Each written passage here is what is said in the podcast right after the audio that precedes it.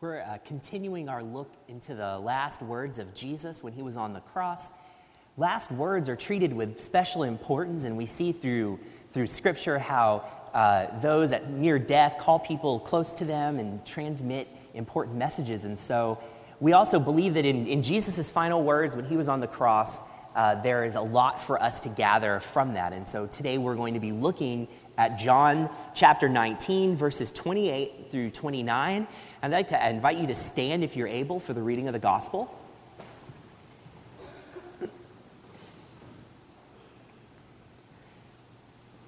After this, when Jesus knew that all was now finished, he said, In order to fulfill the scripture, I am thirsty. A jar full of sour wine was standing there. So they put a sponge full of the wine on a branch of hyssop and held it to his mouth. When Jesus had received the wine, he said, It is finished. Then he bowed his head and gave up his spirit. This is the word of the Lord. Thanks be to God. You may be seated.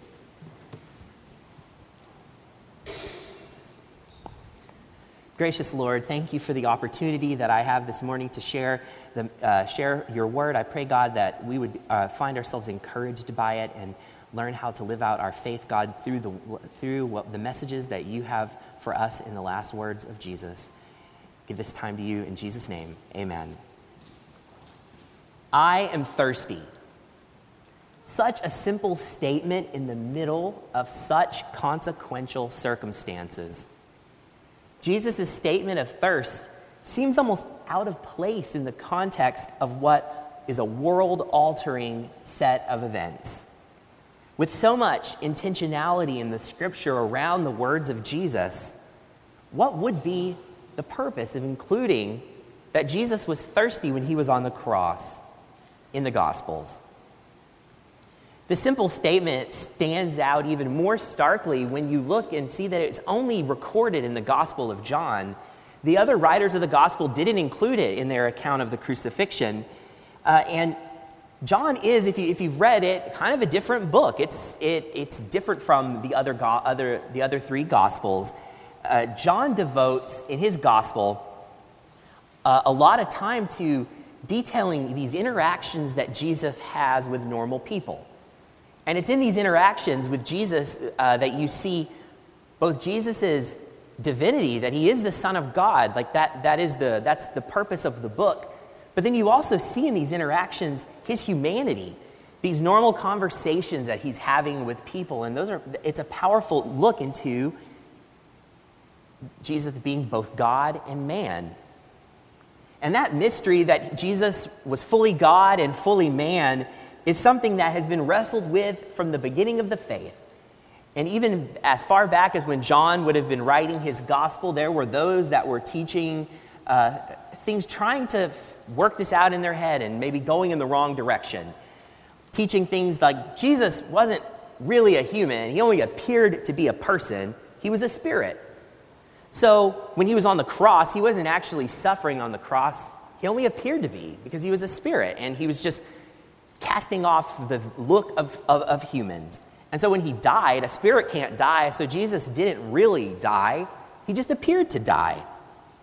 But John's gospel spends a lot of time trying to establish that no, Jesus was a person. He was fully God and fully human. So John could have been being inten- was being intentional when he told us that Jesus was thirsty before he died. Just like in other parts of his book, John's showing us the humanity of Jesus. He was more than just a spirit that was only appearing to suffer, he was flesh and blood.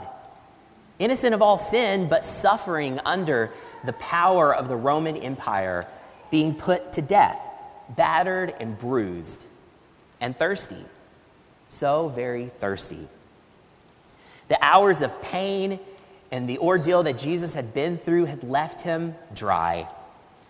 Jesus walked the, the same paths that other humans walked. He felt the heat of the sun, he felt the, the pain that was inflicted on him, and he felt thirst.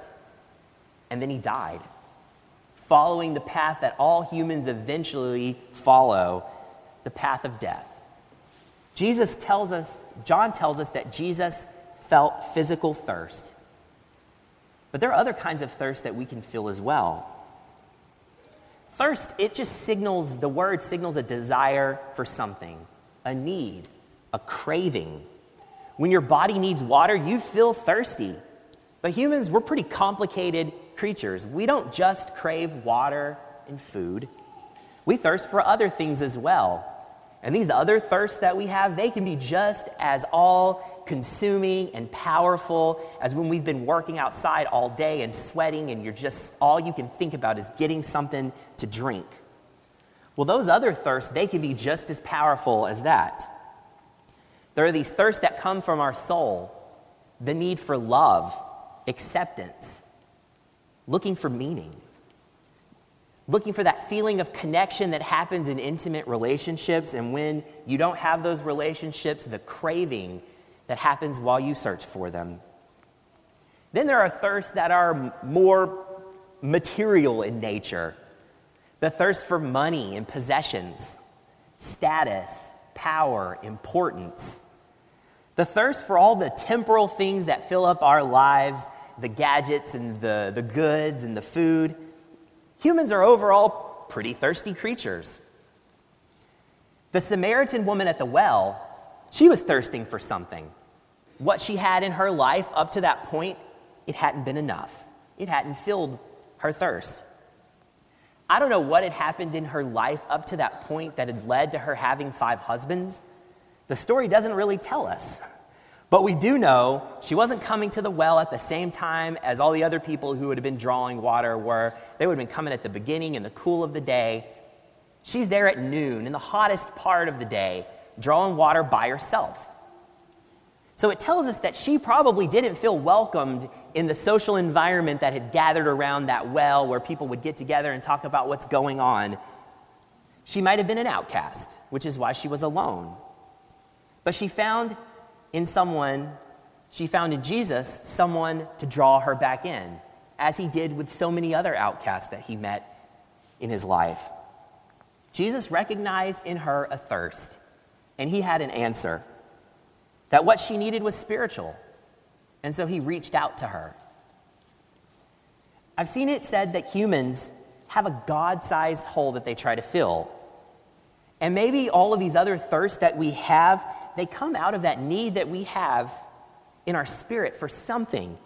And so we direct our attention to trying to quench that thirst without ever getting what we really need. And so then we never really feel satisfied. Maybe we try to satisfy ourselves with that new car, a new job, new friends, maybe a new romantic partner. But do those things ever really satisfy? Do they fill the thirst that you have? None of those things are bad in itself to want. Getting nice things is not a bad thing, it's, it's normal to want them. But what happens if you do get those things that you want and that you're thirsting after, and after you get them, you don't feel satisfied? That thirst still remains. Do you try it again? Do you see if maybe that next thing that you can get is going to be the thing that fills, fills the void and makes you feel satisfied, finally quenches the thirst? Do you try it and hope for different results? Or is there something else for us? Jesus told the Samaritan woman, If you knew the gift of God and who it was that was asking you for a drink, you would ask, and I would give you living water. The water that comes from this well, it's not going to quench your thirst forever. You're going to be thirsty tomorrow and the next day and the next day and the next day, and you're going to have to keep coming back to this well. But the living water that I can give you, that's going to satisfy your spirit forever, and it's going to become a, a, spring gushing out into eternal life. The woman, as we heard, got what she needed from Jesus. She found her connection to God.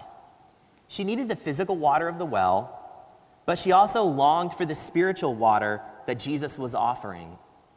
And offered again when he said in John 7 Let anyone who is thirsty come to me, and let the ones who believe in me drink.